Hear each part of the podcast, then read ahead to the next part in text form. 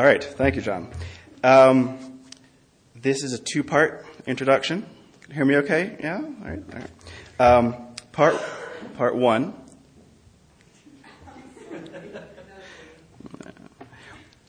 In which I tell you about a little bit about what the literary world thinks about Jeffrey Lent.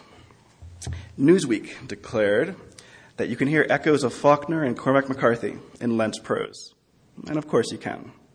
The New York Times Book Review called his first novel, In the Fall, majestic, epic, vital, a necessary piece in the uniquely American mosaic. Booklist called it loamy and visceral and said Lent's writing is deeply introspective, intelligent, and beautifully descriptive. True on all counts. Library Journal described his follow up, Lost Nation, as a dark and bloody tale about the power of guilt, the tragedy of misapprehension, and the will to survive. It offers a powerful yet compassionate exploration into the human condition. About a, particu- a Peculiar Grace, his forthcoming novel, Publishers Weekly, in a starred pre publication review, said Family fracturing secrets are at the heart of Lent's luminous third novel, a transcendent story about the healing power of love and art. That was part one. Part two, in which I tell you a little bit about what I think of Jeffrey Lent.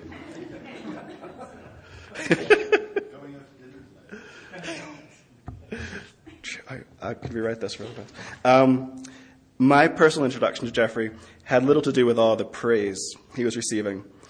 I was an unpublished writer awaiting the appearance of my first book when I came across In the Fall. I remember the exact day. Uh, it was in a Borders. I was browsing, picked up Jeffrey's book, and read the jacket info with interest. But when I read the actual words of the opening, I was hooked. I knew within a few lines that here was language, poetry, mystery that I could willingly fall into and get lost in. That's just what I did. And I realized that here was an artist addressing truly fundamental aspects of the American experience. So when I saw that Jeffrey was doing a reading at a small event in Vermont, I happily jumped in my car and drove several hours up to see him.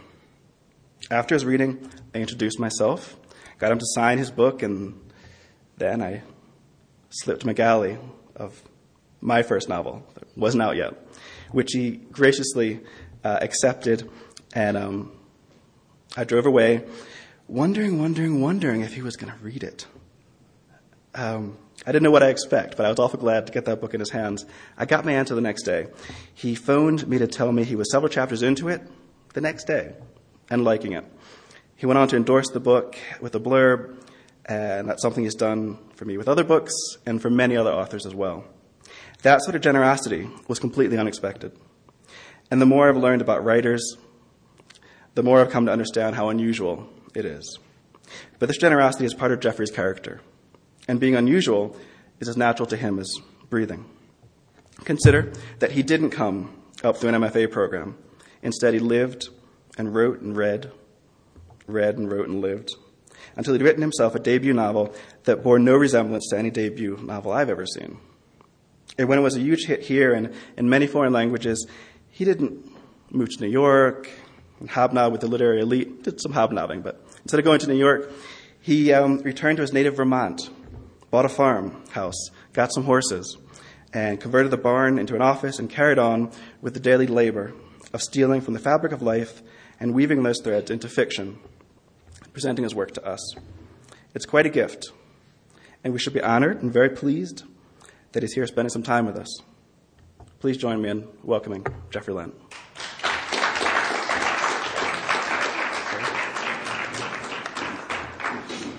So I, I don't get to use this. I have to use this. Is that right? It's turned on. This is turned on. This is turned on. ah, okay.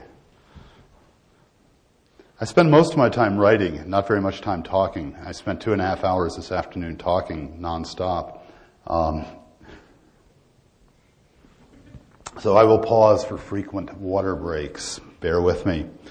Um, I'm not going to begin by holding forth on any grand concepts of literature. Uh, I think that um, if we get to a question and answer period, that's a much more interesting time to talk about process and how things come into being. Uh, the novel I'm going to be reading from tonight will be out this summer. Um, I'm going to read from the beginning section, the very opening, and then a little later on, um, simply because to read from deeper in the novel would require far more uh, introduction than the actual reading would take. Um,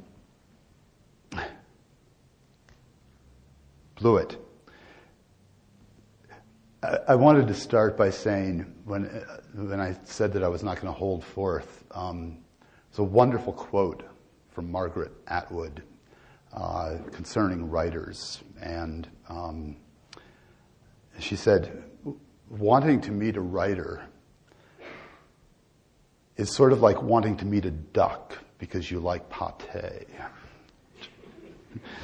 I'm actually going to start tonight with somebody else's work. Um, because this, this, this book is mentioned by name and it, it, it has a small but significant role in my novel. And I'm going to read two poems from it that are uh, not mentioned by name, but they are lightly discussed in, in the book. Um, and I'm also going to use this as a as, as a um, soapbox a little bit t- to introduce to you those of you who don't know an absolutely fabulous poet named Jack Gilbert. Um, Jack is in his early 80s. A couple of years ago, he published his fourth volume of poetry, which scooped just about every award that's worth scooping. He didn't start out in his 60s writing poetry. He was, uh, let's see, his first book of poetry was Voices of Jeopardy, which won the 1962 Yale Younger Poets Series. Uh, his second book came several years later. It was called Monolithos. Both of those were nominated for the Pulitzer Prize. This book uh, was published in 1994 the great fires. Jack has lived a, for many years, he lived on a Greek island um, in deliberate obscurity and, of course, uh, tremendous poverty um, by choice. I had the extraordinary opportunity to meet him when this book came out. Uh, he does very, very few public appearances and um, it just so happened I was living in Asheville, North Carolina at the time, and there was a very fabulous, rare, and used bookstore there, whose owner was an old friend of Jack's from uh, a period that he spent in, in San Francisco. Um, and so Jack agreed to come. And I was, it was an invitation only event because it was a very, it's, it's you know, it's a, it's a, it's it's not a big bookstore. Um,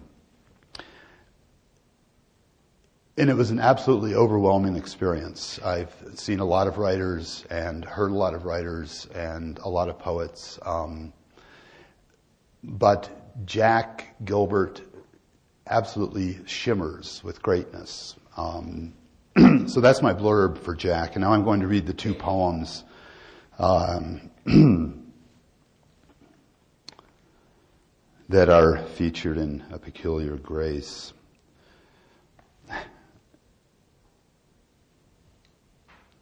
You know, I've, I've just hit this, this point in life where depending on the, you know, the light and the level, you have to make this decision if I'm going to read with my glasses on or off. I think we'll try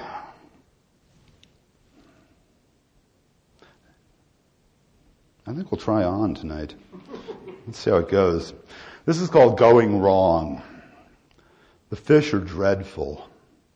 They are brought up the mountain in the dawn most days, beautiful and alien and cold from night under the sea. The grand rooms fading from their flat eyes. Soft machinery of the dark, the man thinks. washing them. What can you know of my machinery? demands the Lord. Sure, the man says quietly, and cuts into them, laying back the dozen struts, getting to the muck of something terrible. The Lord insists, you are the one who chooses to live this way. I build cities where things are human. I make Tuscany, and you go to live with rock and silence. The man washes away the blood and arranges the fish on a big plate, starts the onions in the hot olive oil, and puts in peppers. You have lived all year without women. He takes out everything and puts in the fish. No one knows where you are. People forget you. You are vain and stubborn. The man slices tomatoes and lemons, takes out the fish and scrambles eggs. I am not stubborn, he thinks, laying all of it on the table in the courtyard, full of early sun, shadows of swallows flying on the food. Not stubborn, just greedy. This next poem, um, this this book, uh, many of the poems uh, in it were written uh, for his his second wife, Michiko, who died quite young and unexpectedly. Um, and this this poem is called "Alone." I never thought Michiko would come back after she died. But if she did, I knew it would be as a lady in a long white dress. It is strange that she has returned as somebody's Dalmatian. I meet the man walking her on a leash almost every week. He says good morning and I stoop down to calm her. He said once that she was never like that with other people. Sometimes she is tethered on their lawn when I go by. If nobody is around, I sit on the grass. When she finally quiets, she puts her head in my lap, and we watch each other's eyes as I whisper in her soft ears. She cares nothing about the mystery. She likes it best when I touch her head and tell her small things about my days and our friends. That makes her happy the way it always did. Jack Gilbert.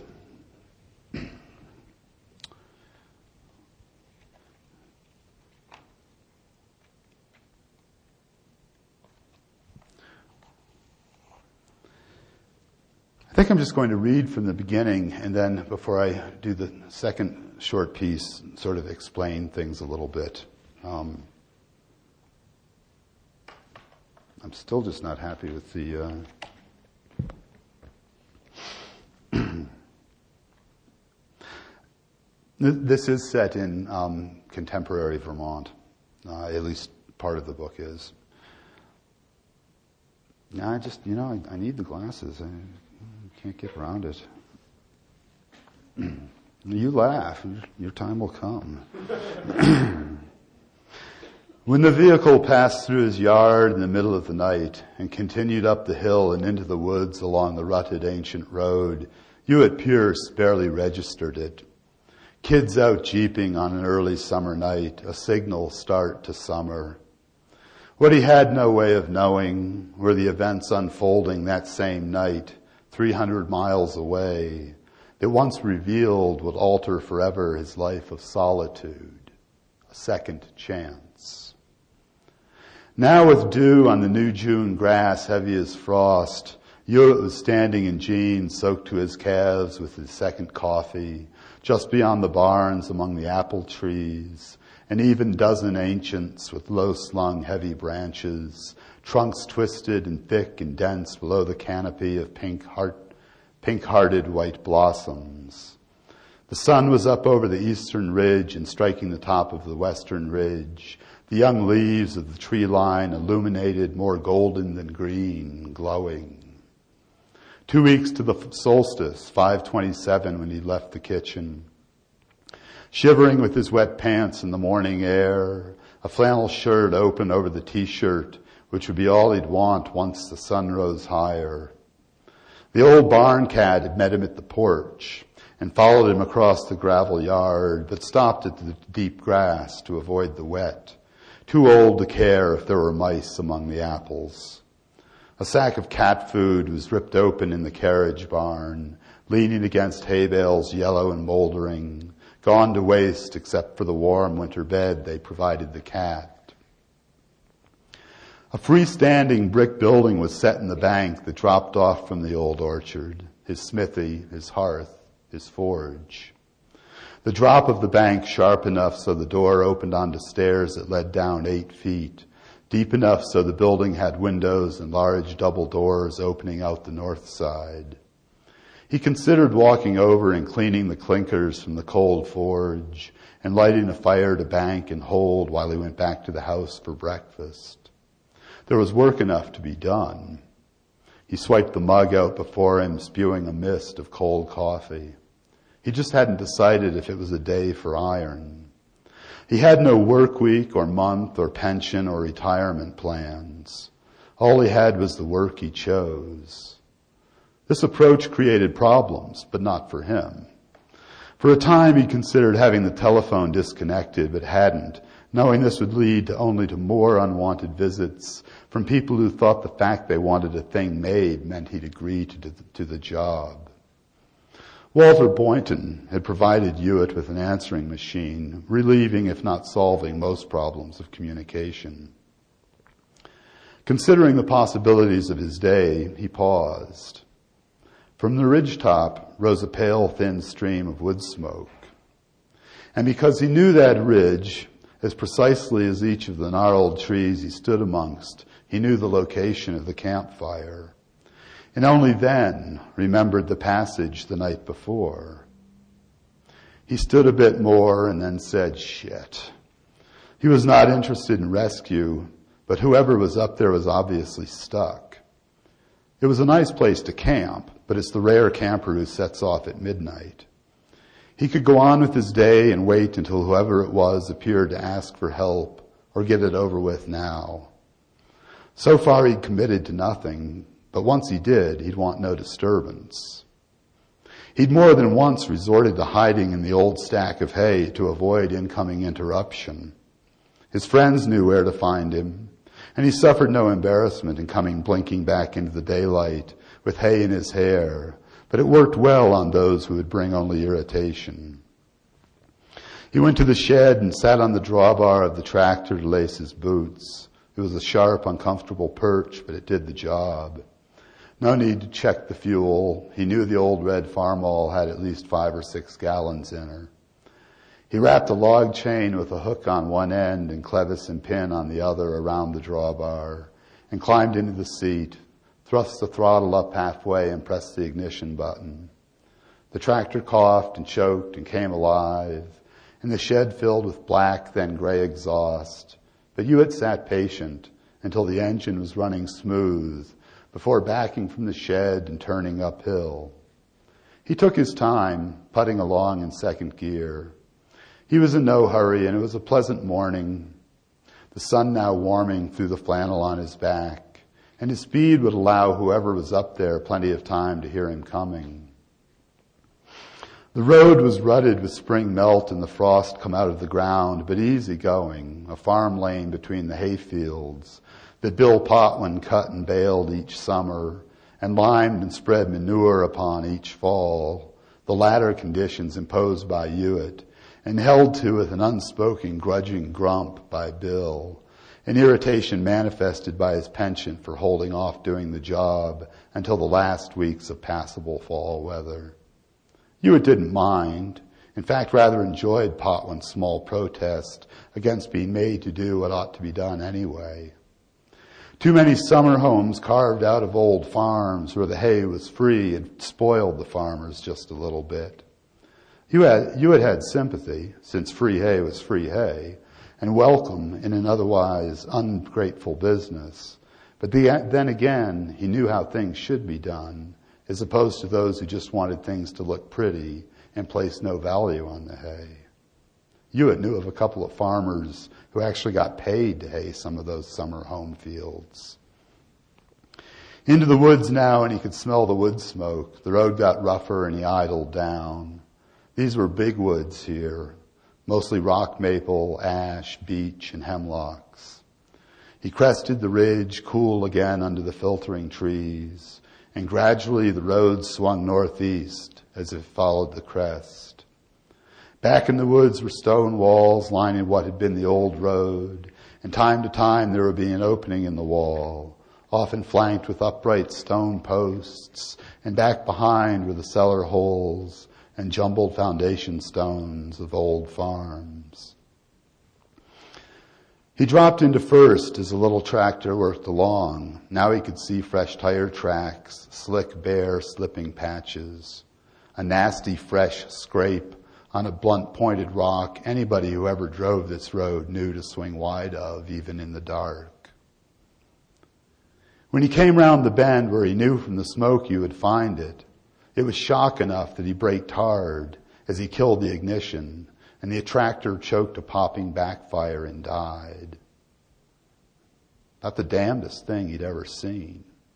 Even counting the mystery hunched like a huge stone turtle 20 feet back in the woods, the dry stone chamber with the vaulted low entrance also of stone. One of five such structures ancient and unexplained in the area. But directly before him this morning was a Volkswagen Beetle hand painted in swirls and dots and symbols of unlikely origin, in a mixture alarming even to his own unblinkable eye. Graffiti or aboriginal rock art, some far distant cousin to the hand painted rainbow ex school buses and microbuses of his younger years. The bug sat in the road, no list from a flat tire or reek to suggest a split oil pan and blown engine just stopped. Off to the side was a small fire and a woman sitting on a rock. She looked at him and then back to the fire. She was not trying to cook anything. She sat on the rock with her knees pulled together and her feet apart, her hands open to the paltry warmth. In black jeans and a white t-shirt with black hair cropped badly down her nape and pushed behind her ears. She was studying the fire as if he wasn't there. So Hewitt folded his arms on the cracked rubber of the steering wheel and studied the car. Under the paint, it was a nice old bug, early 60s with the windshield split down the middle and the oval rear window. The license plate was unfamiliar, so he squinted and sat full upright. Mississippi. He looked at the girl, the young woman, Sometime in his late 30s, he'd lost the ability to ascribe age to most women between 17 and 30 or so. He stood down from the tractor and went halfway the distance to both Curl and Carr. Here he could see that the rear of the VW was stuffed with belongings, clothing and such it looked like. She was watching him now and he was close enough so he had her pegged mid to late twenties her eyes dark as her hair and wide upon him. But within that width there was a brilliant shining distance, something untouchable regardless of what he was to do or say. He felt something like a shiver, not from her cold, but from her not from cold, but from her eyes, as if understanding he could kill her and her gaze would not change. Her hand still open to the now dying twig fire. He thought, this is someone who can't even build a decent fire. He considered carefully and in an offhand, gentle voice said, I saw the smoke. It looks to me like you're not where you plan to end up. She did not hesitate, but said, That car is useless. Can you give me a ride? Ignoring his tractor as much as she seemed to be, he said, Could be. Where are you headed? Austin. He pondered a moment. Austin? She nodded. He said, Austin, Texas? Oh, never mind. His stupidity too great to bear. Something way off here. But she sure had a pretty voice. Deep but dragging sweet over the syllables, as if words others took for granted were savored and valued throughout their possible peaks and valleys. He said, What's wrong with the car? and took a cautious pair of steps closer to her. She said, Not one thing in the world except where it is and quit. And he could smell her now, the long unwashed body so far past sour as to be nearly sweet. Sweet, that is, if the earth made humans its own. A smell he associated with old men in winter layered clothes. You said it was worthless. What's worthless? Your car. Do you have a, ga- a can of gasoline on that tractor or in your pocket? He smiled. Nope, but it's your lucky day. This old tractor runs on regular gas, not diesel like the new jobs. So there's a tank down to the house. We can fix you up. No, you can't, she said, and stood and stepped away from him, not toward the car, but toward the stone chamber tucked back in the woods. As she had already determined, as if she had already determined it was a defensive position.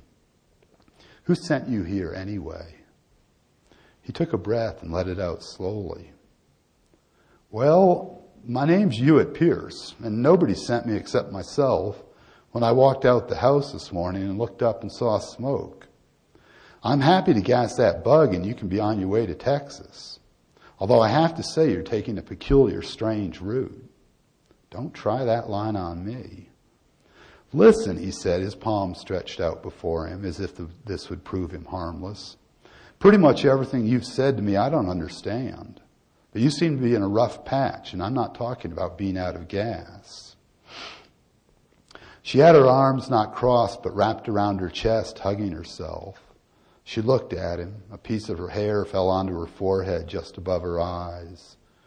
Then looked away and walked to the car with her back to him, paused and walked back to the fire, her head down now, studying the ground. She did this again, several more times after that. Hewitt did not move, watching her. Damaged, and no telling how far or deep that ran beyond what he already could see. Get the goddamn gas and get her moving. Maybe even tow the car down the hill if she'd let him, so he could keep his eye on her until the car was running and on its way. But he said, What's your name? She continued her walking that had become nearly nearly passive or restful some way he could not put his finger on, and with her face turned earthward said a word he could not understand. I'm sorry, he said. I pound iron, and my hearing's not what it could be. I didn't hear you. She stopped on her way toward the VW, so her back was to him. He could see her shoulder blades through the t-shirt, and he was swept with a sense of her fragility, even as she lifted her head, still turned away, and said, Jessica. My name's Jessica. He thought she was trembling, but could not be sure. It was possible the fire was meager and her clothing not right for a night in the woods.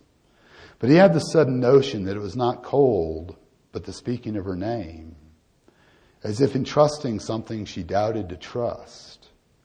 And he thought of the ancients who feared revealing their true names.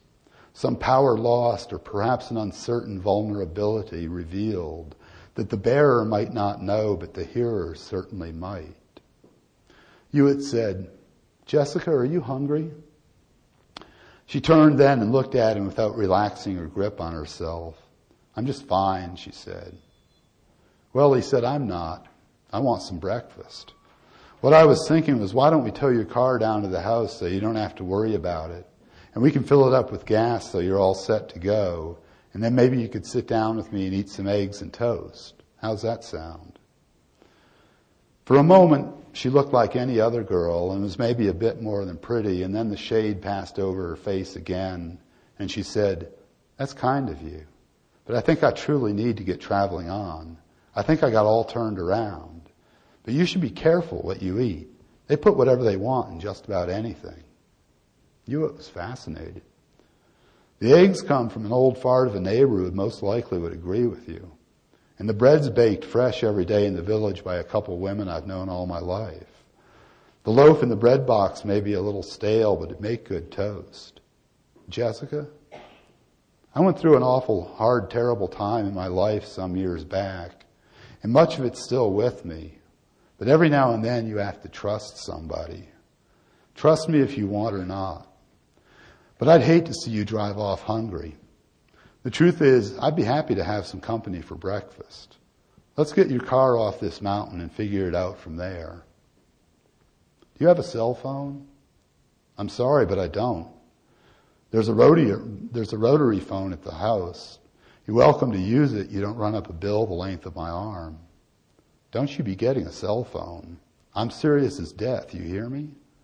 I never gave a thought to one. Anyways, what I hear is they don't work around here. Is that right? He shrugged. What I hear? You was a little stunned with all this. He'd come up expecting a quick rescue and being sworn to silence by the children of someone he most likely knew. And her nipples were clear and dark through the thin shirt, even as the morning was warming through the trees. She said, Can I ask two questions? Only two? He grinned. She did not smile back, just waited. All right, shoot. She said, I got rid of that gun a long time ago. He digested this and then said, I meant go on and ask your questions. What happened to you? Well, fuckhead, he'd open that door. It's a bit of a long tale. She nodded as if this was enough. She said, Why on earth do you try to hurt iron? Does that stop you from hurting something else? He wanted to ask if that was one question or two, but simply said, I'm a blacksmith. I think I told you I pound iron. After it's heated, the iron reacts in surprising ways. When it's right, beauty comes from it. And thought, shut up now. She said, but we all have iron inside us. Yes, he said, we are stardust. Thinking if she doesn't want breakfast, that's probably a good thing. She said, Hewitt, tell me again I can trust you. You can trust me. She turned again and resumed her pacing between car and now dead fire, and he stood waiting, wanting to speak, but with no idea what to say. She was so intent it seemed she was reading the ground. Messages for her to decipher, or perhaps easily read. He could not say, but knew both possibilities were congruent with this wild, wild life. He'd done the same, more times than he could count. He'd stood in a snowstorm with bitter wind out of the northwest and screamed a name into the night. Or on his knees, forehead striking the ground over and over, wanting to push his head down into the very earth both small events of an endless mosaic that was not so much behind him as one he now rode as a silent, steady river he'd bled into and merged with. There came now the image of a jam jar dropped to explode on the bare plank pantry floor. So he did what he could. He fired up the, tra- the tractor and backed it around, then got down on his knees to wrap the chain around the rear axle and snug it tight. She stopped pacing and was watching. He went the closest he'd been to her and said, because we're going downhill, you've got to keep the tension. Just keep pumping the brake and make sure you watch out only the back. It's better to have the chain get tight and jerk you than have the car run into the back of the tractor. Do you understand? I'm lost, she said, not stupid. Well, sit over breakfast with me and maybe we can figure out where you got turned around. Her mouth tightened, lips pressed, as if trying to learn if she was being led or not. Then she said, I'll watch you eat. But Hewitt, what is it? Stop staring at my boobs, okay? Why don't you get in your car, he said. So, that's Hewitt meeting Jessica who ends up hanging around. They're both kind of damaged souls. He just has a good 20 years on her and a little more experience about how to deal with those sort of things. In the meanwhile, he learns that the woman who broke his heart about 25 years ago, um, 23, his husband has just died. He's been kind of keeping tabs on her from a distance. Um, and when he learns this, he doesn't, he doesn't quite know what to do.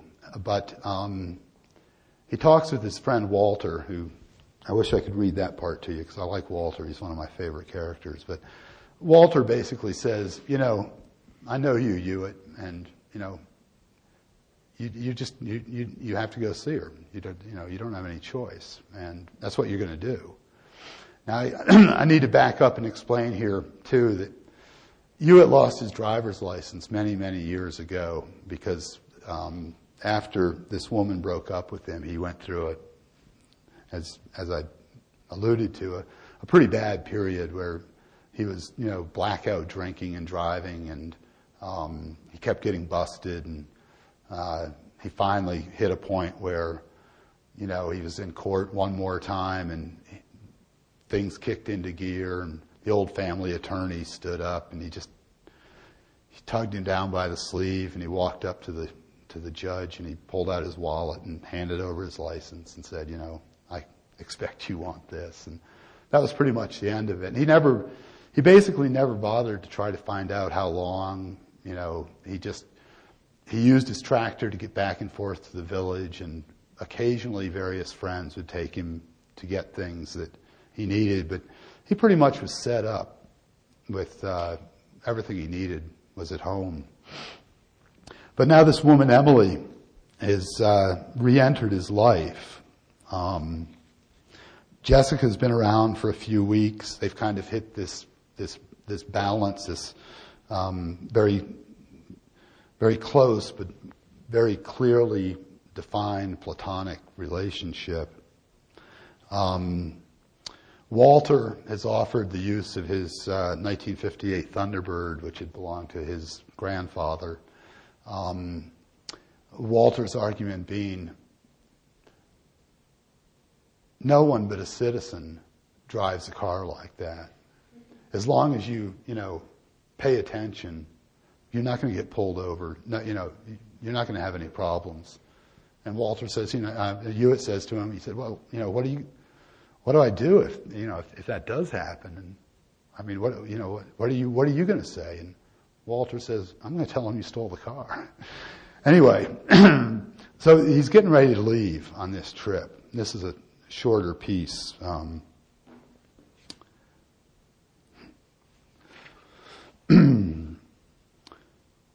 he's, he's, he's in the middle of a job. Um, and Hewitt does, Hewitt does the kind of iron work where he can do three or four jobs a year and live comfortably on it. Um, of course, he's living on the old family homestead, so he doesn't have that, those sort of expenses, and he lives very simply. Um, but it's very high-end ironwork. He's a he's a he's an artist. He's not a not a um, tinkerer. So he's got this job that's due. In the morning, he left a message for the man in Pomfret. There had been a death in the family, but the gates would be completed and installed no later than mid-July. Jessica hiked up the hill and cleared away the branches from the VW. I'm not going to tell you that part. And they drove to Hanover, where he left his one summer sport coat with the two-day dry cleaners, along with a pair of slacks and two dress shirts to be pressed. He bought new socks. With the feeling he was over preparing, he suspected he'd wear only his usual Levi or Carhartt jeans and t-shirts. But there was the faint sense, not fantasy so much as image, of Emily consenting to be taken to dinner. He also took Jessica to the co-op and bought a sack of groceries, things she picked out that she'd need. Driving back, Jessica broke his contemplation, his building apprehension. Can I tell you a story? You've got several days to scare the shit out of yourself. Let me tell you about this man I met. He glanced at her. She was watching him and did not take her eyes away. She'd done this before and it was impressive but disconcerting. As much to get her eyes back on the road as for any illumination she might offer, he said, Is this somebody I might know? But she was peering ahead again and didn't pause for him. She said, It was last winter. I try to stay pretty far south in winter, but somehow I landed in Norfolk, Virginia. I was down along the waterfront, away from the harbor, but where the river there, the James, comes down. I found a little patch of woods behind some kind of factory.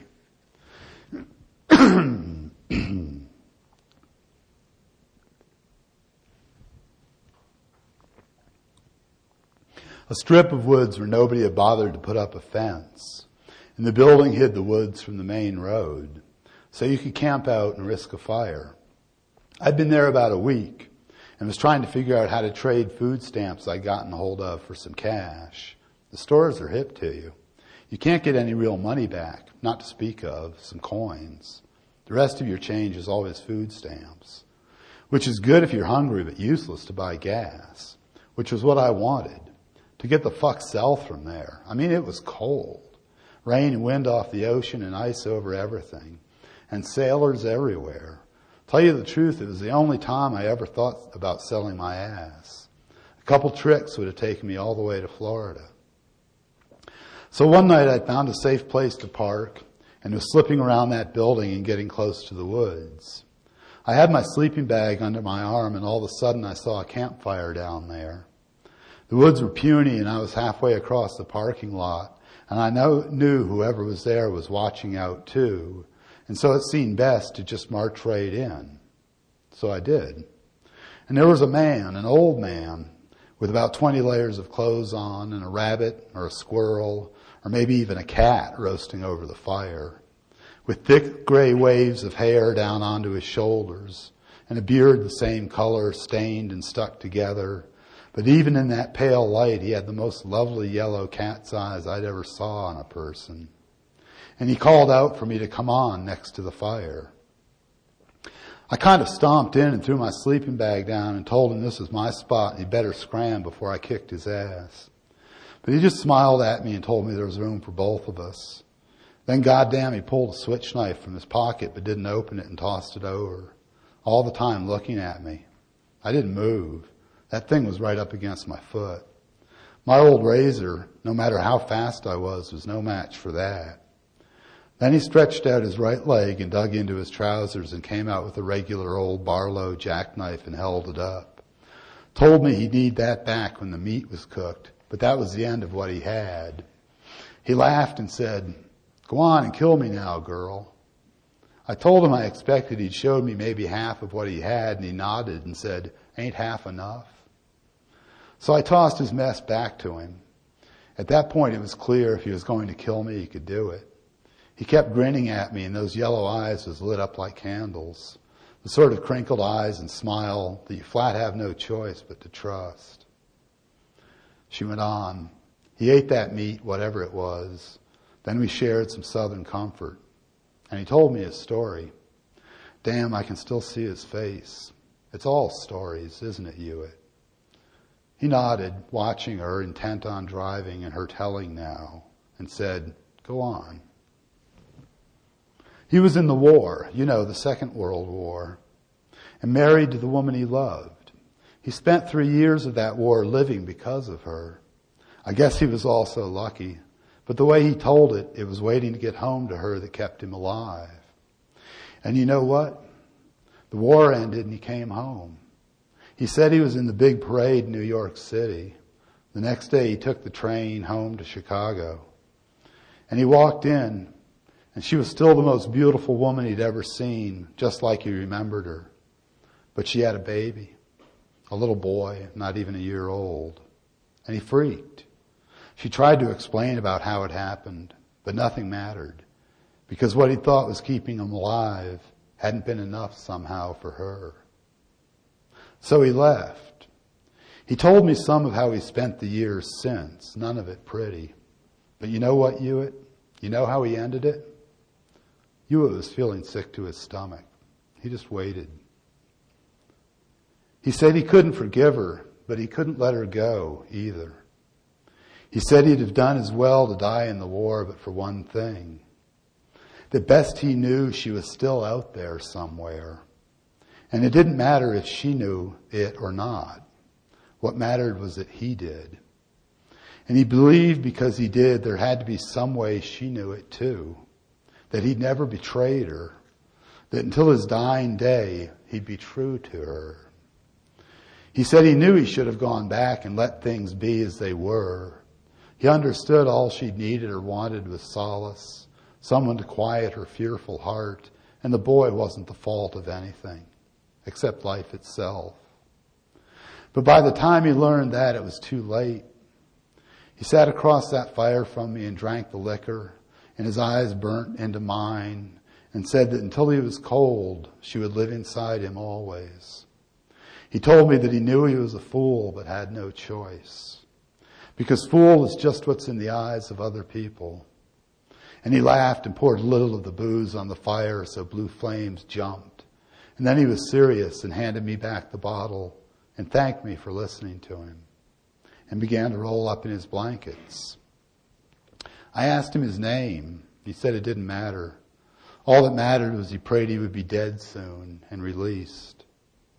She's an old woman now, he said, probably with grandchildren doting on her or ignoring her as the world works. But I'm just a crummy old bum and the last thing she'd ever want to know about. So let me die, he said. He lifted his head from the blankets and looked at me and said, It's an awful way to live. Then he settled back down, and within five minutes he was sleeping peaceful as if he was beside her. Once he was good and asleep, I got my sleeping bag and went back to the bug. The needle showed there was no gas, but I drove maybe 10 miles and then stopped at an all night gas station and then went in with my handful of food stamps. It was late. There was a kid behind the counter. I gathered up maybe $10 worth of food. And while he's ringing it up, and while he was ringing him up, I told him a story about how I had to get somewhere that night and needed gas for the car and spread out what was near a hundred bucks of food stamps. And he came out and filled the bug and checked the oil and shit. And I was thanking him. And as I was thanking him, he handed me back the food stamps, but as, as I was getting into the car, he ran his hand real slow down, down over my ass between my legs. I gently pushed him away. I, I gently pushed away down into the car and started it, although the driver's side window was open and he had both hands on the door frame. So I looked up at him and asked him to kiss me. I already had the car in gear. So he leaned in like I knew he would, and I slammed my foot on the gas and was gone. They'd come all the way back and were idling in the farmyard. It was dripping hot in the car, and neither of them could look at each other. Finally, Jessica said, I always overdo it, don't I? Now Hewitt looked at her. He did that for a long moment, then said, I wouldn't say that. No, I would not say that at all. Kiss my ass, she said, and got out of the car and walked toward the house. He watched her go.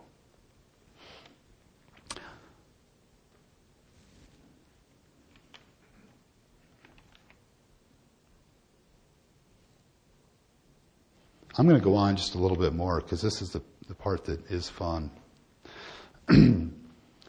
Three days later, the Thunderbird was washed and waxed, the white walls scrubbed, and the chrome polished like so much funhouse mirror. Jesus, Walter, why don't you just paint Notice Me on the trunk? Walter shook his head. I fear for you, man. I truly do. This baby is creamy. You're going to get a lot of looks, but only a citizen maintains a car like this. Only a citizen takes it out on the road. Unless you do something really stupid, the cops will leave you be except maybe to cruise up and pass slow as they take it in, maybe give you a wave. But remember, it's a friendly wave. Smile and wave back. It comes with the territory. All you really have to worry about is the random accident that's completely beyond your control. Even there, the odds are low. People pay attention to a car like this. Nobody wants to get too close. That's supposed to be reassuring, right? Sure, look at me. This is another part of Walter you don't know about, but you'll figure it out. Sure, look at me. Just pretend you've got five pounds shrink wrapped in the trunk and drive carefully, but not, not too carefully. I generally run about four miles over the speed limit. Never had a problem. Okay, but say I do. Walter laughed. I'll just tell him you stole it. Thanks, man. No, seriously, don't sweat it. I loaned you the car. I have no idea you don't have a driver's license. I just thought you were one of those green weenies that go everywhere by bike. Hewitt was quiet a moment, looking at the car. You know, I appreciate this. What are you doing with your little urchin while off on this quest? Leaving her in your care? Uh, I'm serious. The official story is she's the daughter of an old friend of mine who's going through a rough patch. Beyond that, she's house sitting for me while I'm out of town on business. That's the story. And I think she'll be okay, but I can't say for sure. I don't think she'd hurt herself, and I think, without her exactly telling me, that she's sort of looking forward to some time alone. She's stocked with food. She should be okay. But I'd appreciate it if you could check on her a couple of times. Your Jeep still running? Walter looked at him, at the enormous stupidity of the question. You had said, So if you could swing by, and if you see any strange cars here, I'd appreciate it if you came in like gas on a fire. She knows people all over the place, and I bet a fair amount of them aren't exactly who I'd want hanging around. There's also the fact that she really doesn't have a clue about my dad. She's seen the paintings, but that's about it. I haven't talked about him to her. But I could see her thinking she was doing me a favor if some slick fuck showed up with a wad of cash. All I'm doing these days is tending my tomato plants. I'll drop by. She seems like a good shit. Hewitt nodded. Then he said, Walter? What is it, worried man? It's just, well, try to leave her be. I mean, there's times when she's pretty fragile and scared of people, but wants to be comforted, I guess. Hewitt, what are you trying to, to say to me? Walter's eyes bright and hard. Hewitt paused. Nothing, man. Walter said, Go say your goodbyes. You're wasting a pretty day. Already done. She's settled in, cooking up some kind of lentil gruel. I was to go back in there, she'd think I was hovering. Good, then go. I'll walk up to the house and see if she'll give me a lift home. I could do that. Hewitt. All right. Thanks, Walter. It's nothing. Oh, one thing. On the highway, keep the top up. That's what the serious boys do. Keeps the sun from fading the leather. But if you get that woman to go for a ride, put it down. There's nothing like it. So it's a story. It's a story. You know, I, I, I said this earlier to one of you writers. um, it's a story about. Uh, uh, it, it's largely set in 1998. Um, with a serious level of backstory that takes place in 1976, which is when Hewitt and this woman Emily were involved for a couple of years.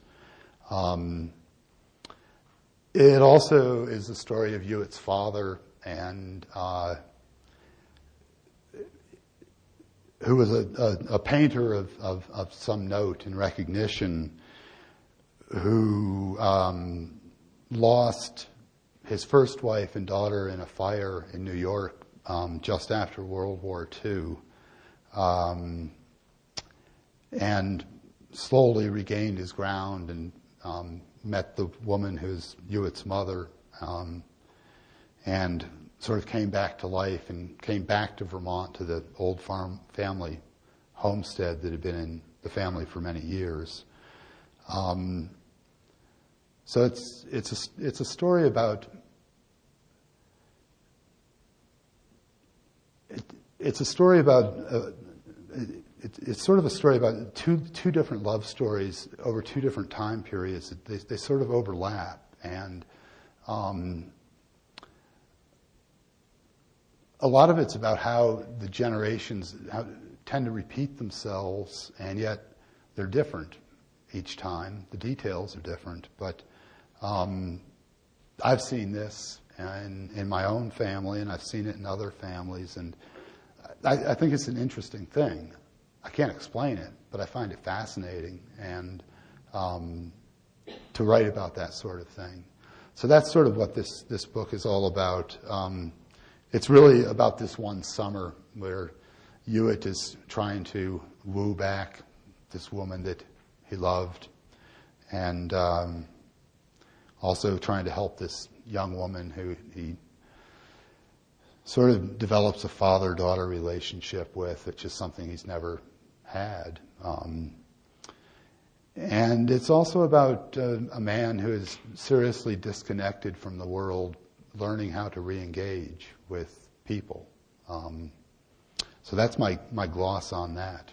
And now we can go to the dread questions and answers.